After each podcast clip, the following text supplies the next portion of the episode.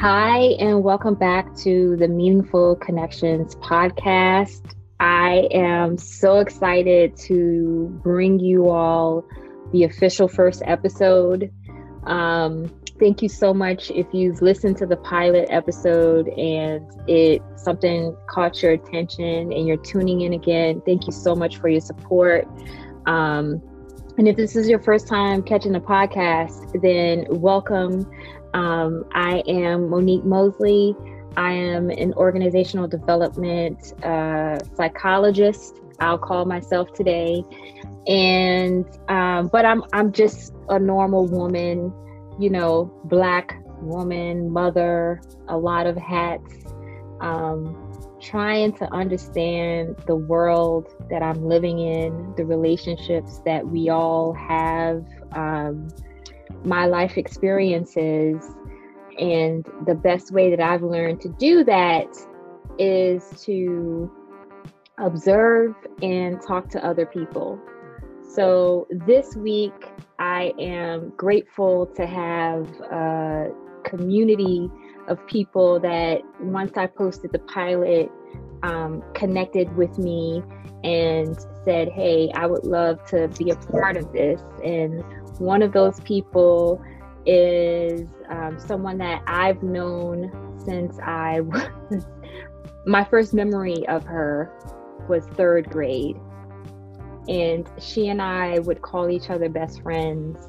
I called her my best friend in my head. I don't know if she would claim the same. We'll get into that when we get to the interview.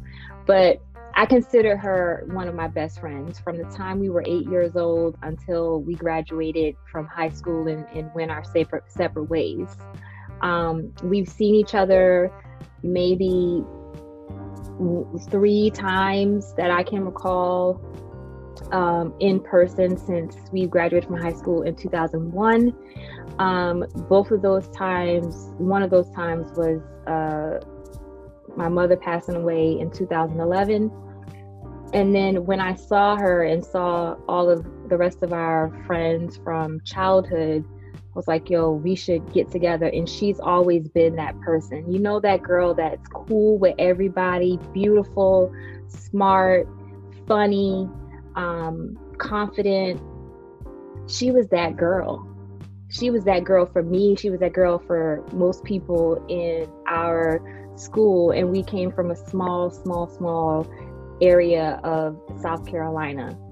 Keep that in mind. That will be a part of the context. So I'm getting ready to interview her. You will hear parts of our interview during this podcast. I hope that we come out of this with some good laughs, maybe some insight from two grown-ass women who've known each other since we were very little girl, my daughter's age, actually. And I hope you all enjoy the conversation. So thank you. Stay tuned.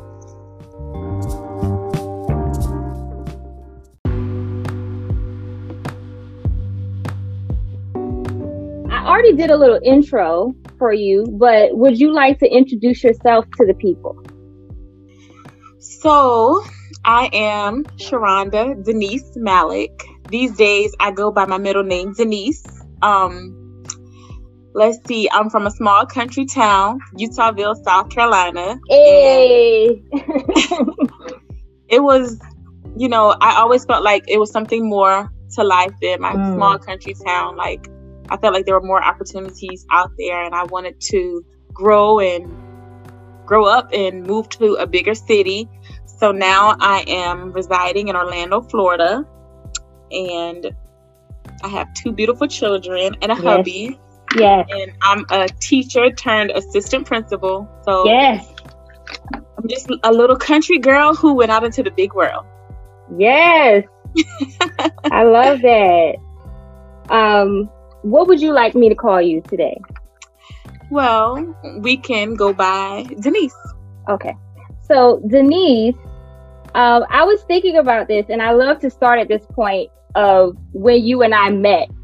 Now, my first memory of you was third grade in, what was her name? Miss Matthews? Miss Broughton. No, not Miss Broughton. Miss Broughton. Oh, I can't. And that messed up paddle. Girl. Yes. Do you remember me before that grade? No, now that you think about it, that's where I remember you from. But we were friends before that, because remember in third grade, Larissa came. By third grade, you and I were already calling each other best friends. Oh. And then Larissa came, and Larissa tried to steal you away from me. So I think in third grade is when I first started experiencing jealousy.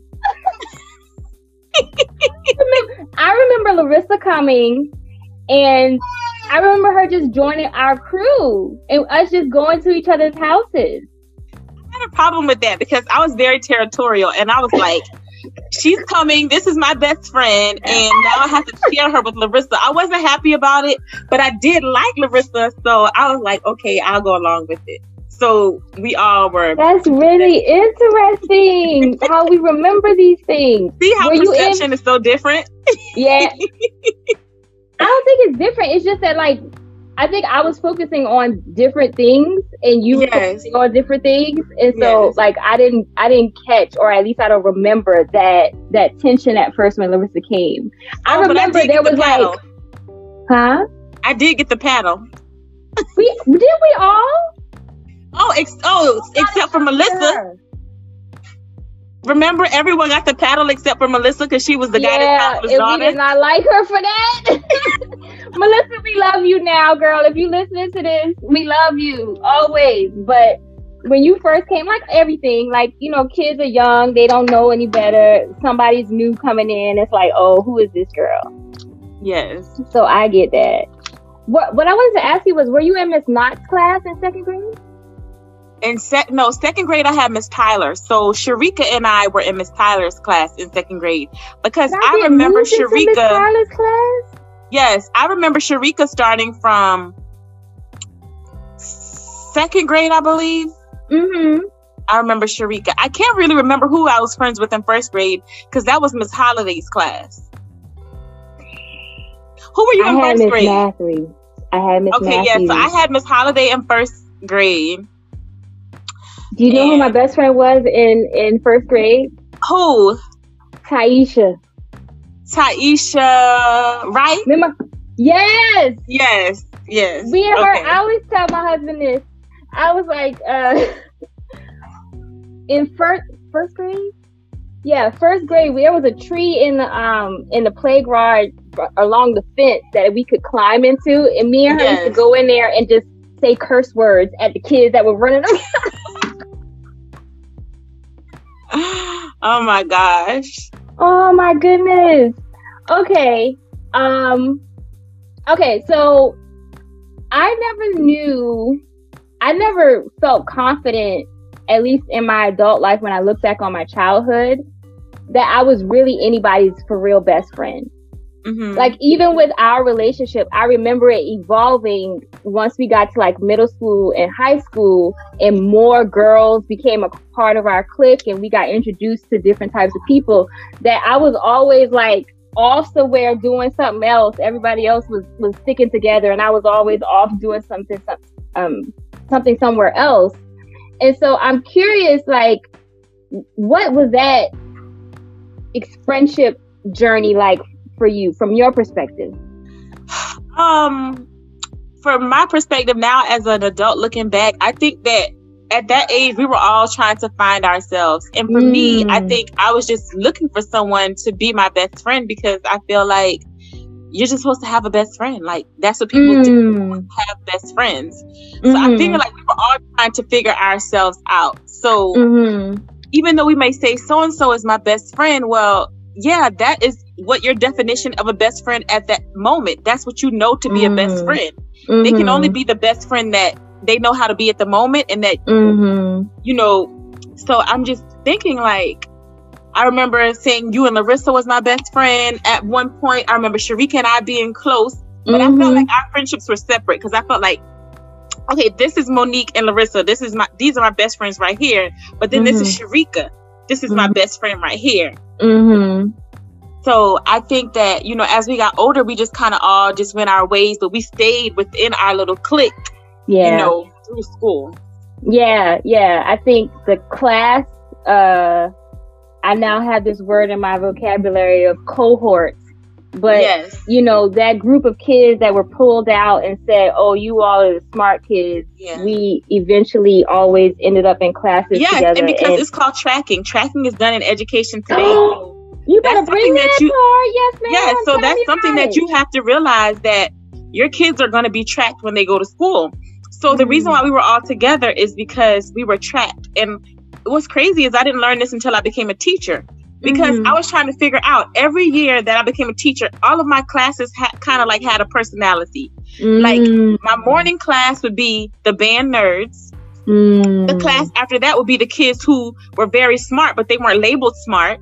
My next class would be, that after lunch grouchy class, but they were smart and witty. The next class would be like the challenging class. And year after year, they kept having that same personality. It's because kids are tracked. So if you're in band, you're always going to be put with the band kids.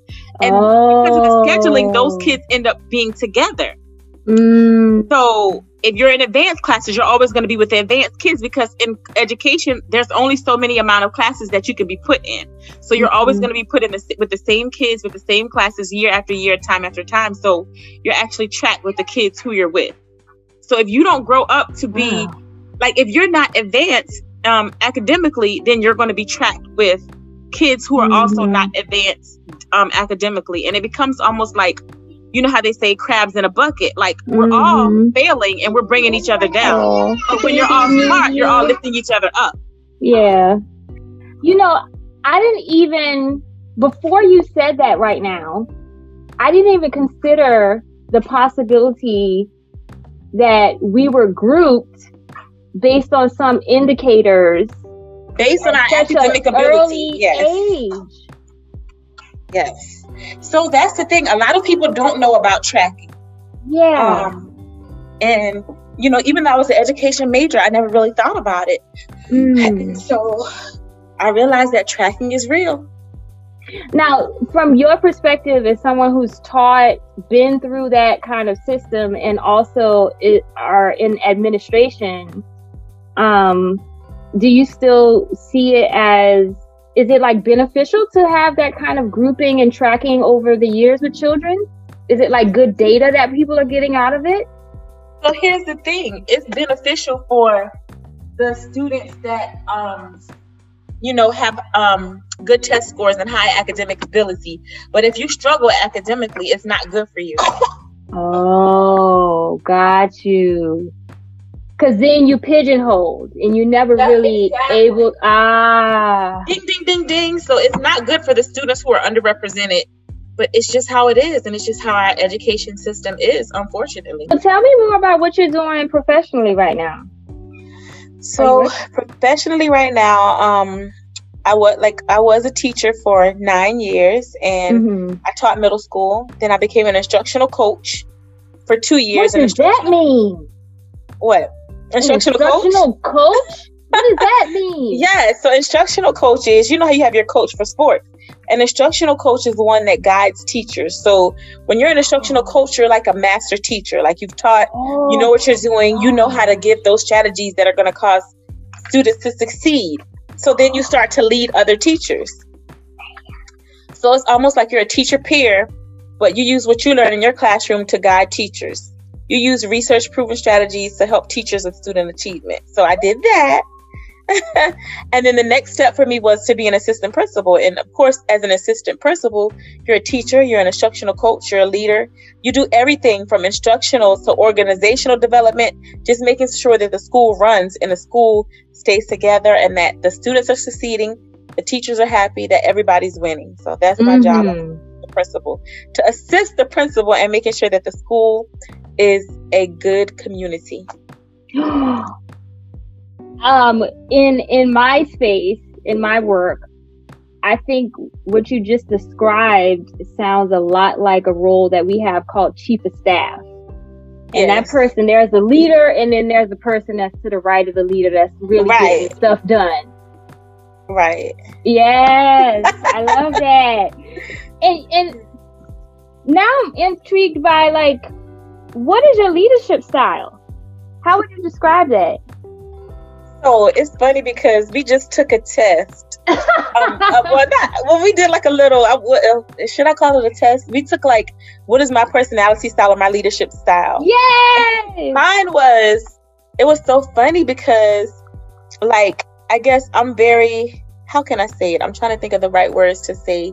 I wish I had my results saved, but I'm one of those leaders who I guess, you know, I give everyone a chance. Like, you know, I am definitely not, what is the word that I'm looking for? I'm definitely not the leaders that are like always on top of you. Like, no, I'm not a micromanager. Mm-hmm. I'm definitely not a micromanager, but I would just say that like, I'm very supportive.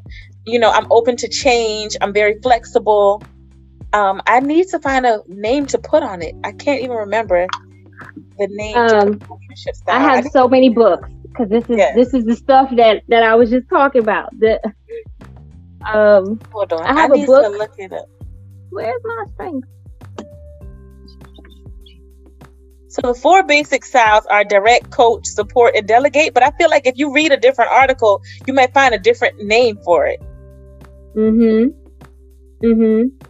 I've heard people talk about emergent leadership and servant leadership a lot in the space that I'm in, where they're looking for people that are either like more of the coach style of leadership and management, where they're just kind of guiding people and stepping in and redirecting when needs to happen. And then on the other side of it is the servant leader, which is like not servant, the emergent leader, which is all about change and vision and like shaking stuff up and making things happen. So you know what? If I had to choose one, I would say, honestly, like I'm so many different leaders wrapped up in one, but I would say I can connect with the emergent leader because I just basically do what needs to get done. Like I don't want to label myself or put myself in a box to say, oh, I'm this kind of leader, but I'm just like very versatile. I'm all the types of leaders. I'm all of the above. Like I can't just put into one style. But what was so funny is that when we took the test, my scores were like almost like triple tied on so many. Like my scores were so close in so many categories. Like I had like a 21 and then like a 16 and a 16 on one. And the one where it talked about being like a master, what's the thing called? The one where it talked about being a micromanager. That was the one that I was the furthest away from. I had like 3 on that one. I had like 3. And then I had like 16, 21 on the other leadership style. So I would say that I'm very versatile. And whatever it calls for in the moment, whatever the job calls for, that's the kind of person that I am. And I just jump right in, I would say. But we can go with emergent if I had to choose one. Got you. And I that totally makes sense to me. I was going to say, when I think back on you and who you were, you've always been this person, like confident, self-assured, willing to like make stuff happen. And when you do something, it's with a certain standard of quality that people can't deny you. Woo! Thank you, girl. Yes, I love that. I love down, that. And I wanted to ask you: were you aware of that when you were younger? So what's so funny is I think in a way I was aware of it when I was younger, but then I think I realized the magnitude of it as I got older. People would say those things to me, and then there were times when I didn't feel that confident, or like, oh, I don't think I'm as good as they say I am. Like, okay, I know I'm smart, right?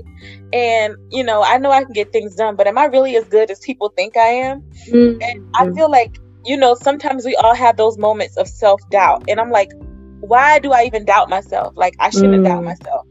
But, you know, as I got older and I look back, I think, I did realize it. But like I said, I didn't realize the magnitude of it.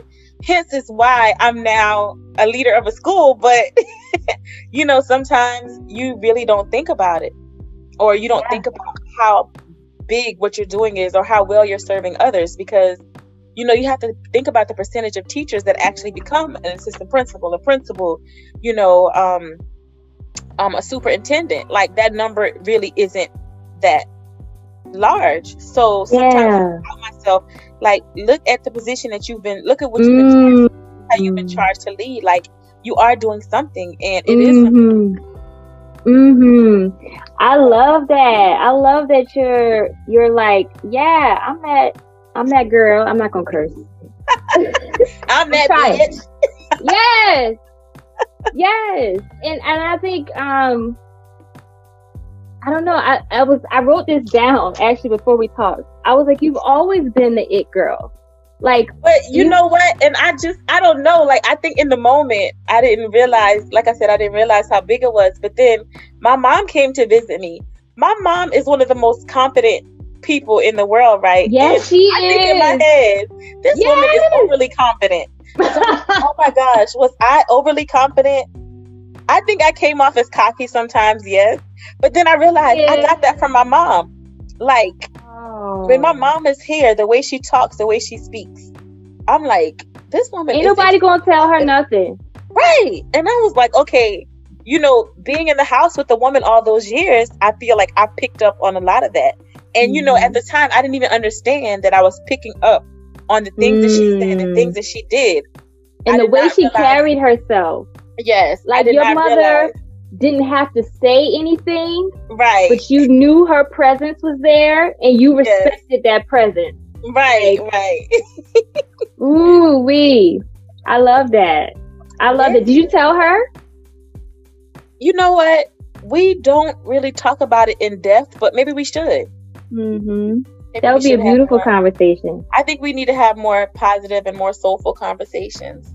Yeah, so I would definitely reach that. I'm gonna say that one day. I'm gonna say, Ma, you know what? But a lot of times I say, I'm just like you, and she'll say, you're not just like me, because if you were like me, blah blah blah blah blah. Girl, please, I am just like you, honey. Oh man. You know, I think I was afraid of that. That scared me. Why were you afraid of that? Because there was a negative connotation for women that were strong, or like had a presence, or were confident, or spoke up for themselves, especially from where we come from. And my grandmother was more of like the quiet corrector, you know. And you know what? I like that you said there was a negative connotation, because it's true. I think like some adults will say, oh, she's grown, or she's this, or she's that, or she's too much. So a lot of adults did say that about me. And I'm like, well, look at me now. You know, it's funny that, you know, they say that I was grown. But those same adults that call me grown are now calling on me. Could you lead this for me? Could you do that for me? Can you write this for me? Can you be this for me? I like how you do this. I like how you do that. Like, you know, so yes. You know, that is so true, girl. I love this. Have you, so you've been out of Florida now for out of South Carolina now for how long? 20 years? Girl, is it 15 20? Years. 15. You left South Carolina 15 years ago? Yeah, in 2006. So almost 15 years. Yeah, I think January will be, what is it? Yeah, almost 16 years. Wow. Yeah. Are you, when you think about South Carolina now as a grown woman, separated from it, what are your thoughts on it? I don't want to lead you down a certain path.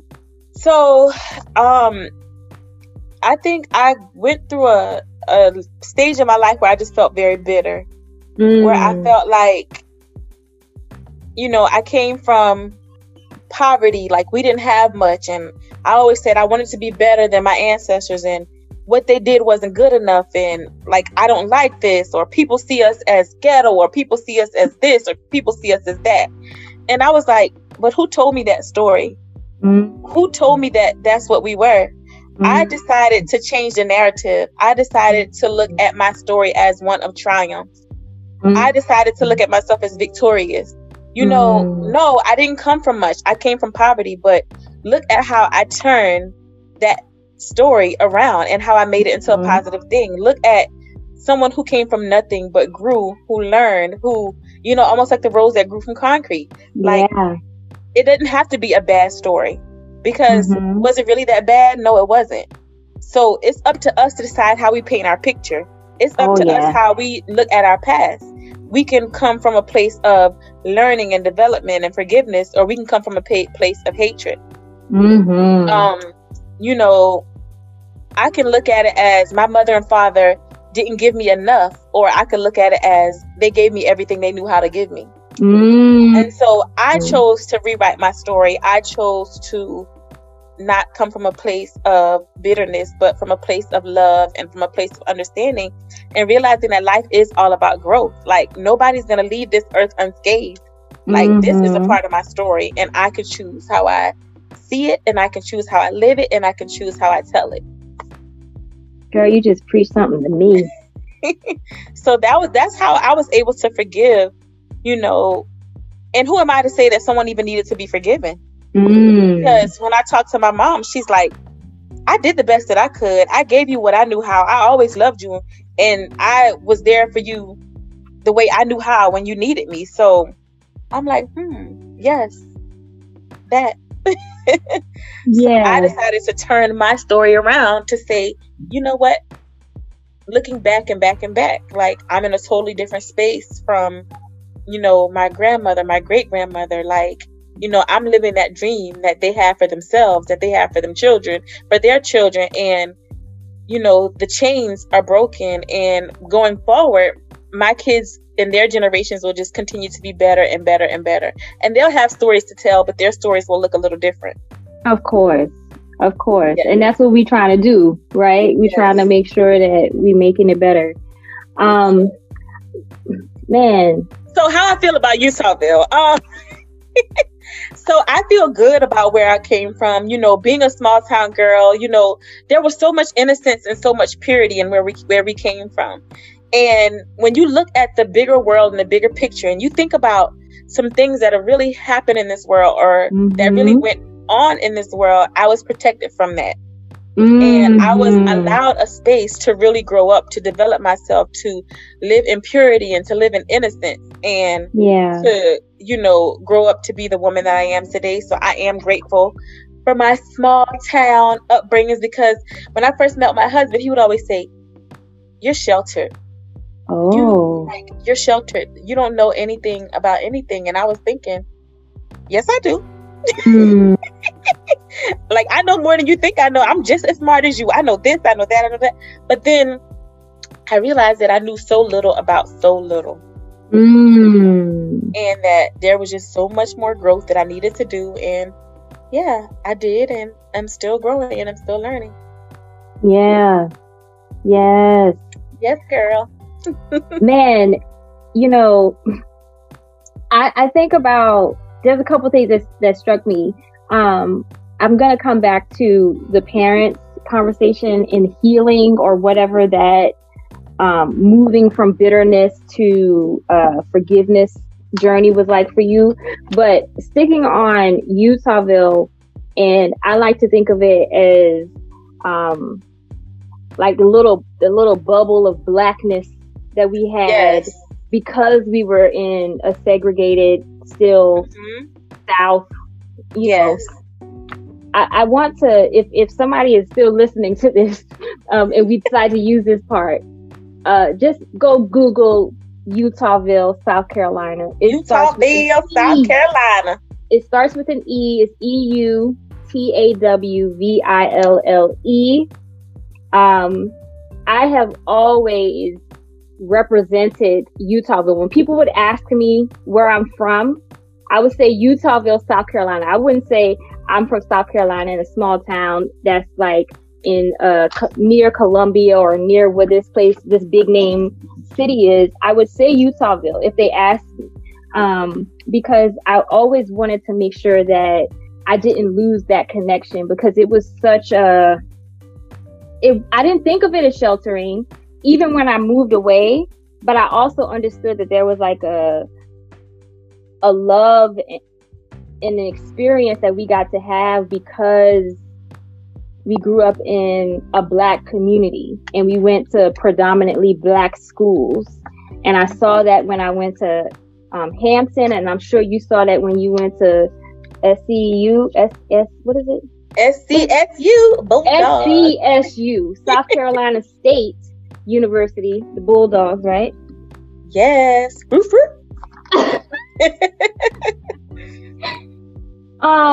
I saw that there, and so I actually wasn't struck by being in a predominantly white space and feeling isolated until I got to Intel, and that was like 5 years ago. And you and I actually probably talked about that because we always have these like annual calls to check in with each other. Did you? What was your first experience outside of Utahville, outside of SCSU, where you were in a predominantly white space?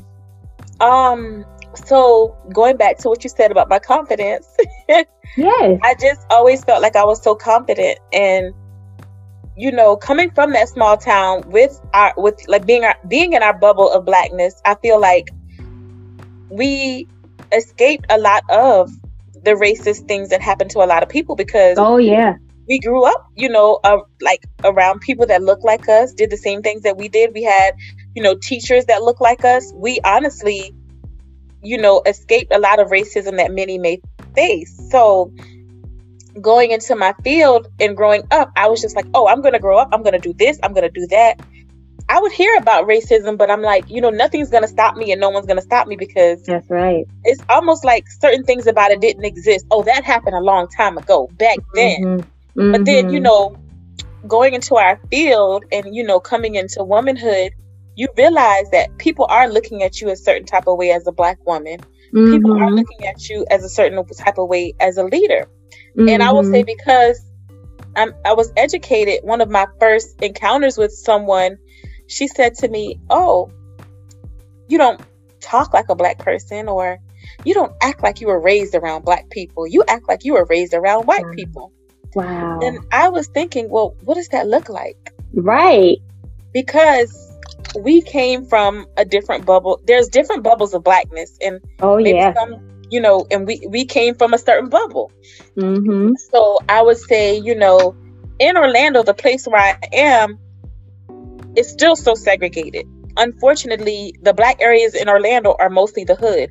So the people that are not Black that see that look at me like, oh, well, you didn't come from the hood, you didn't live in the hood, how did you get out of the hood? Well, I was never from the hood. Mm-hmm. You know, I wasn't, you know, so I think, you know, it's just, girl, it's deep. We need a whole different podcast for that on its own. I mean, that's true. So that, you know, coming into my womanhood and understanding that people would look at me a certain type of way from being a Black woman with confidence and being threatened by that. Because where I'm from, or where I am in Orlando, there is not a lot of that. So people look at me and like, oh, you're the enemy. Oh, you just want to get ahead of us. No, I don't want to get ahead. I want to be equal. Mm-hmm. Like, I just want what you have. I want to be on the same playing field. Mm-hmm. And I think, you know, yeah, it just opened my eyes to so many things. But it also opened to my eyes to, you can be that token Black person. And I mean, it's just so many levels to it. I mean, like, every organization now, they have to have like a certain amount of Black people. So people look at it like, oh, well, you were just chosen because we need a Black person. No, I was chosen because I'm educated, because I know what I'm doing, because I have experience. That's why I was qualified. Yes. It's just so many levels to it. I mean, yeah. And hopefully I put it into the right words so it can come out right. No. Don't worry about that, right? Because that's not what we're trying to do here. We're trying to have real conversations. Yes. About real things, and hopefully make some connections to the bigger things in life. Yes. I think that brings me back to, that brings me to another point that I wanted to hit on with you right now. And you actually touched on this before we started recording. And that has to do with, like, what does your personal, professional development look like right now? And so my question to you before we started was like, what drew you to reach out to me and like do the podcast? And you shared about your love for podcasts.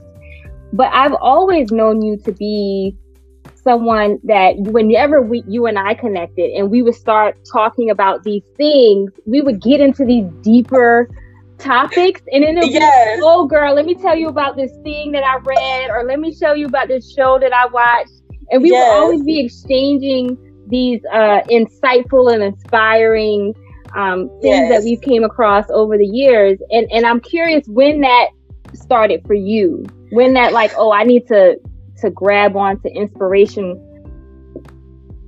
So the craziest thing happened to me, and I don't understand what happened to me, but things happen for a reason, right? Yeah. One day I was sitting in a salon chair and my heart just dropped.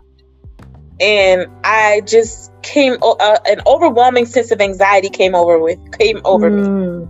So I started suffering from anxiety. And I was trying to figure out why am I suffering from anxiety. I went to my doctors. They could never tell me why.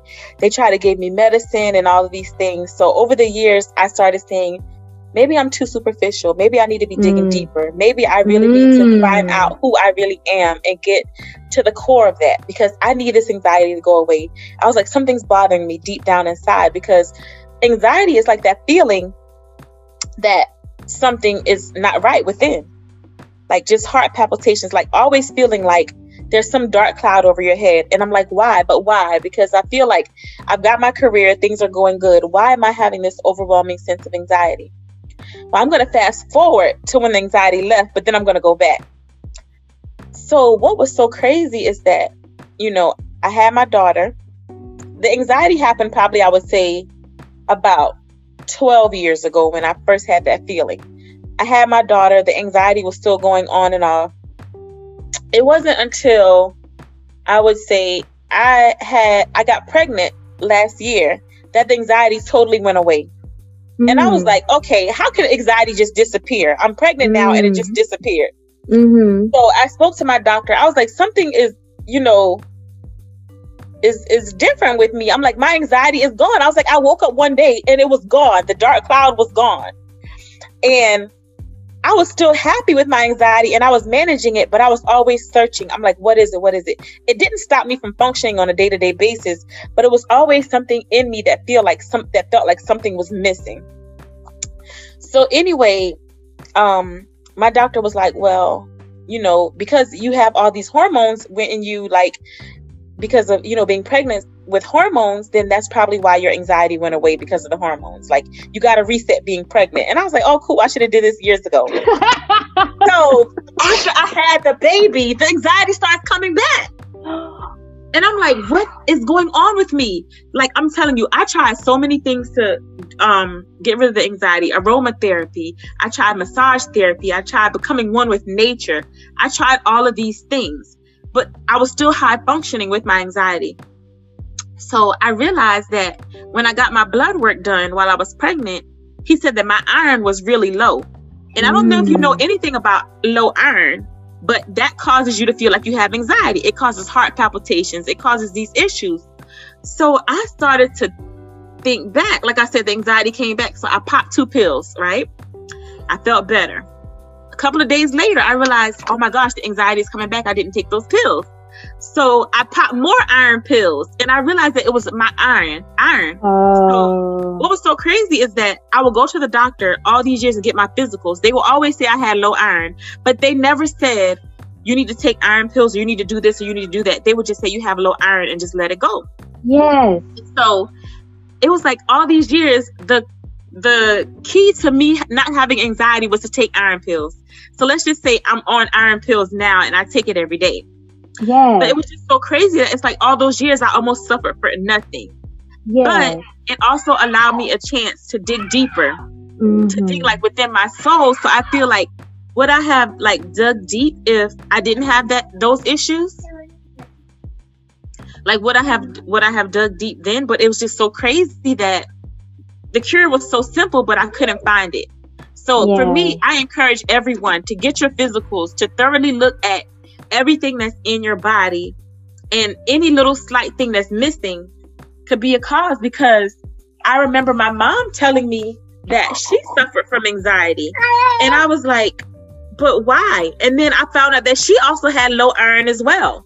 So wow. It's not that you're suffering from anxiety, but it's like we had an iron deficiency. Yes. If your body isn't getting all the nutrients that it needs, it was like a warning or indicator to let me know something's missing. I knew something's missing, but I didn't think it was something as small as like an iron tablet.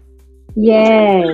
That also allowed me to really, you know, when the anxiety went away last year, to really appreciate things and to really understand other people who may be struggling with anxiety, to know what they're going through.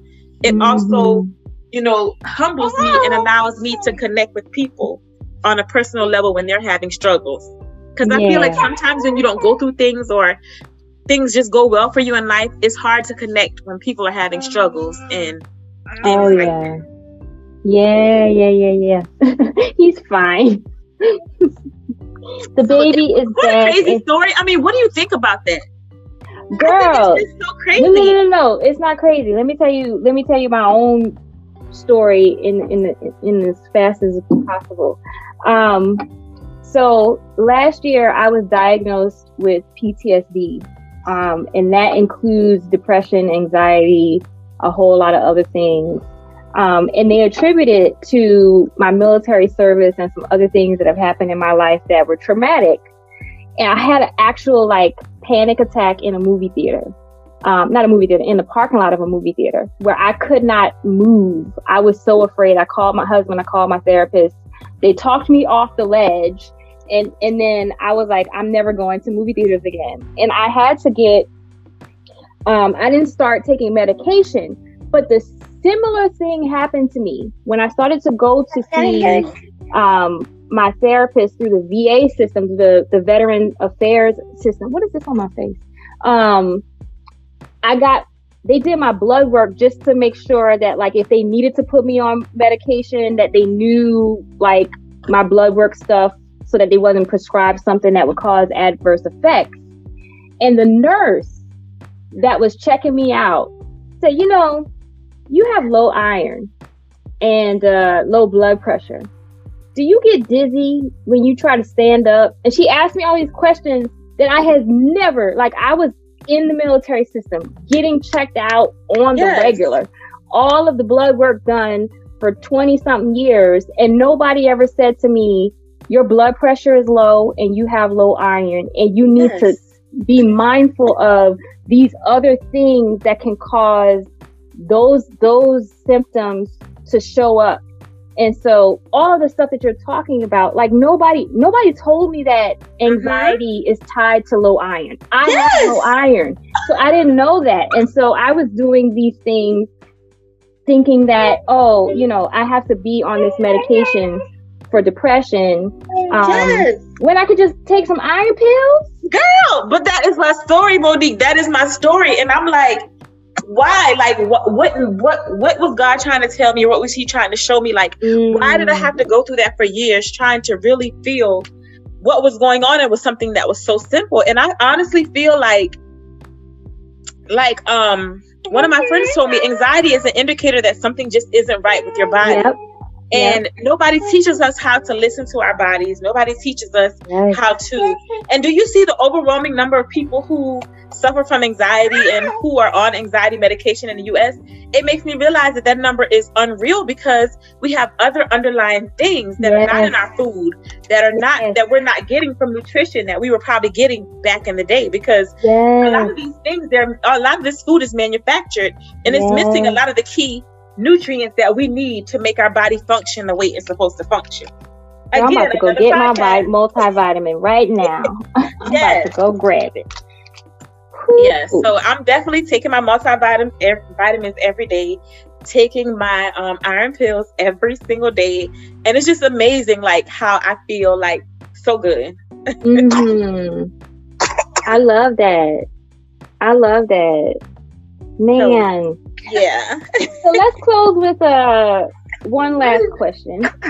Yes. And I think I want to have it a little bit future focused, thinking about what's the big message from you for whoever, your children, your co-workers, your students, communities. What's the meaning? So I would say the big message is to listen to your body, listen to your mind, listen to your soul. Like, listen to that voice that's really within, that's telling you, you know, your truths. I would say definitely listen to that voice, and don't listen to the voice in a negative way. Like, just really be calm, be still, and listen to your voice, because I would just say, you know, God is within us, and He hears us, He heals us. And I think anything that could be going wrong in your life, or anything that could be going right, you know, listening to your voice, digging deep is always the answer to self-growth, self-healing, that kind of thing. So I would say listen to that inner voice, and you know, just really follow it. And I would also say to, you know, do everything with love and forgiveness. Come from a place of love. Don't let anyone write your story to be a story that is negative.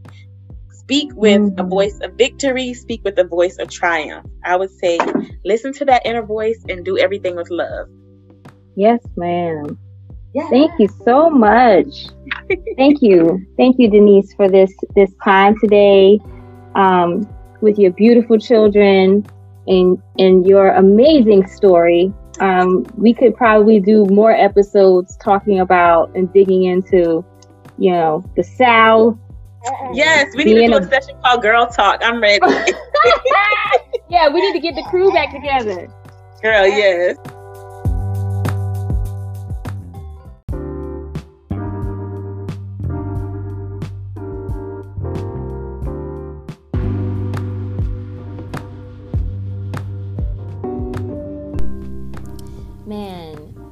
The conversation that I had with Denise was extremely special to me for my own sentimental reasons. But I also feel as though if you're listening and you're still with me right now, listening to this episode, that at this point you may have had your own moments of connection to what these two women, Denise and I, were having this week. So this is kind of the end of the episode, but I want to kind of close on a few things. And so, in the fashion of other podcasters, I'm going to call this segment Ahas and Mm-hmm. Now, if I listen to the episode several times, because I'm editing the podcast myself, and I realize now that I am an audible listener, meaning you all probably heard several times in the conversation the just responding, not in any, I do that instinctually. I don't intend to necessarily always have that be recorded. Usually if I'm on a Zoom call, I'm muted the entire time unless I have something to say. But my classmates also expressed to me in a few different ways that they can visually see when I'm engaged and paying attention to the conversation. And so I'm a whole body kind of listener. I express my listening and the way that my brain is processing what the person is saying through these very visual and audible ways. So ahas and mm-hmms will be, you could probably go back and listen and count them and probably write, you know, oh, that was something that she thought was interesting. But I came away with 3 that I wanted to share with you all this week, and I would love to see, you know, or hear from you and what you came away with. What made you laugh, or what made you think, or what was something that you learned that was maybe new information Please share that information with me. Share your dialogue with me. I want to continue this conversation either on Instagram or Twitter or whatever podcast platform you're doing. Just go ahead and drop me a comment or send me a DM. Happy to hear from you. So my three. Number one, I just actually shared it with you that I didn't realize how audible I was, especially not being on mute. So in future episodes, I will work on that as far as making sure that, especially if I'm using a platform like Zoom, that I'm muted when the person is talking and I'm just kind of listening and taking my notes. The second thing that was my aha, I think in the bigger grand scheme of things, I wrote this down. We've always been who we're becoming. And I don't know if I stole that from somewhere. That's probably something that some great person has been quoted saying. But in the conversation that I had with Denise, in my own reflection of myself from a little girl to who I am today, I can see in reflection of those who we were as little girls and who we are today, and how that confidence that Denise had, or my I'm kind of all over the place, expressive, but in my shell.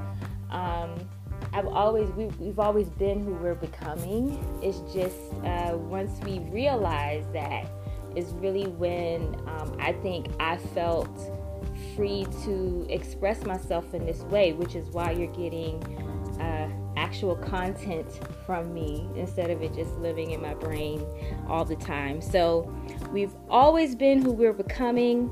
My last aha that I'm going to share this week is that we should have these types of conversations. I hope you all are having, not necessarily in the way that I'm formatting my conversations for the purposes of a podcast, but that was just my homegirl and I having a conversation and reflecting on our friendship over the last 30 years. And I'm sure that you are having similar conversations, especially this time of year. It's the end of the year, holiday seasons. We're having those types of conversations with our friends and our families. Go ahead and dig a little deeper. Ask that next level question to really understand, maybe it was one of those stories that you all always tell every time you all get together, but ask the deeper questions about what was the context of the time, what was the person's perspective about those experiences in the moment, and see if there is a different level of understanding that can be reached about these events that have happened years and years ago, but the individuals involved at the time may have different perspectives about what really happened. And that can open up a lot of different types of dialogue, which you all heard today.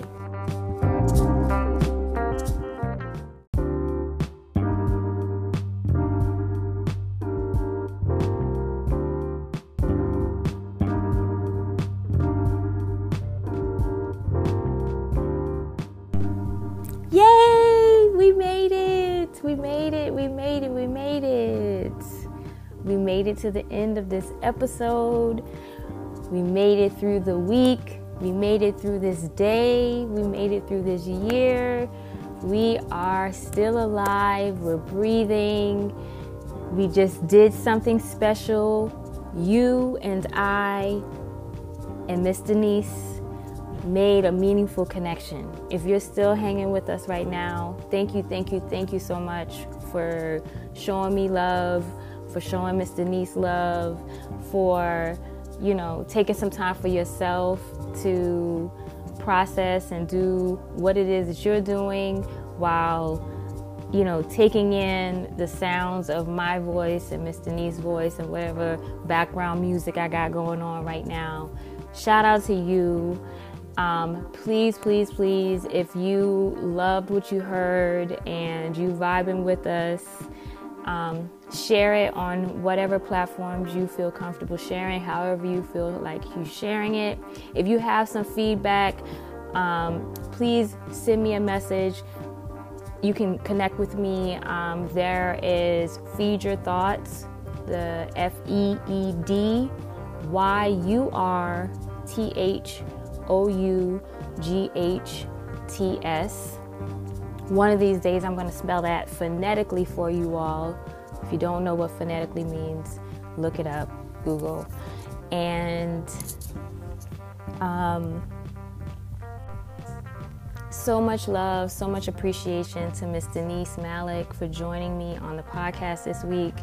I know what it's like to be a mom with a baby and, multiple children. You're trying to carve out some time for yourself. You're trying to do something to support. And so much love. Thank you, Miss Denise Malik. You are appreciated and you're doing your thing. So proud of you. Much love. And lastly, this is going to sound like some sponsorship type of stuff, but really, for real, I just want you all to know what I'm doing, how I'm doing it, so that you, if you want to start a podcast or if you want to give me some tips, because there is some things you might have as far as the feedback on the audio quality or the way that I put the podcast together. I am doing this all learning as I go. I'm Googling, I'm going on YouTube, and I'm just kind of testing things out. So, shout out to Anchor.fm. They are the platform that I use to put the podcast together. I can grab my audio files, and they have a lot of transition tracks and background music that I'm adding to this to make it sound like something professionally done, make it real easy and intuitive. So Anchor FM is the hosting platform for this podcast. I use Zoom to have the conversation and record it with Miss Denise. I use WavePad audio editor on my computer to edit the audio. I also shout out to Brassy Broad Jen. She has brassybroad.com, and she also has Brassy Broad Jen Jen on YouTube, and she has a video about making Zoom sound better for podcast, and her steps is what I'm using to take the Zoom audio and try to make it sound like something for this podcast. So more and more tips to come. This is the Meaningful Connections podcast. Thank you again so much for listening. Stay tuned, more to come. Love y'all. Take care.